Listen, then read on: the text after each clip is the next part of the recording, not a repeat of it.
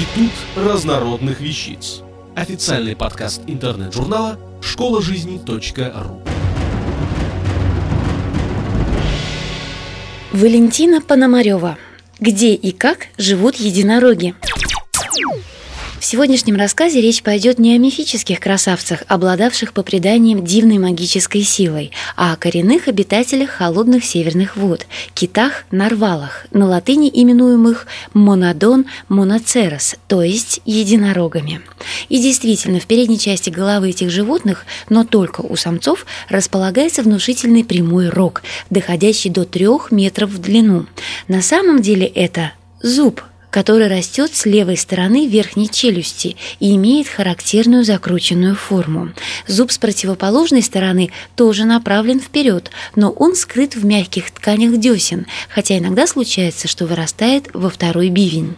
Назначение этого бивня долго оставалось загадкой, в решении которой удалось несколько продвинуться в 2005 году.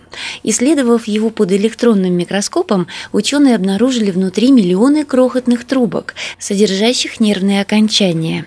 Это позволило выдвинуть предположение, что зуб нарвала является чувствительным органом.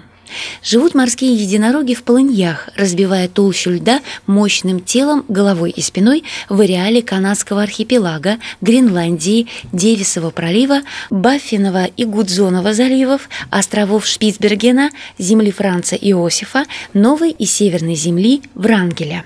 Пределы полярной акватории покидают крайне редко. Длина тела нарвала в среднем составляет 4-5 метров, но может доходить и до 6. Вес порядка тонны, бывает, что и полторы. Треть его приходится на жировую ткань. У этих животных нет спинного плавника, а хвостовой разделен на две лопасти. Брюшная часть туловища светлее, спина и бока темнее и покрыты серо-бурыми пятнами неправильной формы. Питаются единороги головоногими моллюсками, ракообразными и рыбой. Они способны нырять на глубину более 3 300 метров и оставаться под водой до 15 минут. Размножаются круглый год, но особенно активное спаривание наблюдается весной, беременность длится долго, больше года. Детеныши рождаются полутораметровыми, как правило, по одному в приплоде. Продолжительность жизни составляет 40 и более лет, в неволе до 4 месяцев, и не было еще ни одного случая размножения в условиях заключения под присмотром человека. А на свободе врагами нарвалов являются белые медведи и касатки. Детенышам угрожают и полярные акулы. Впрочем, и гигантские кальмары случаются нападают на них – вот потому-то и отнесены единороги к редкому виду.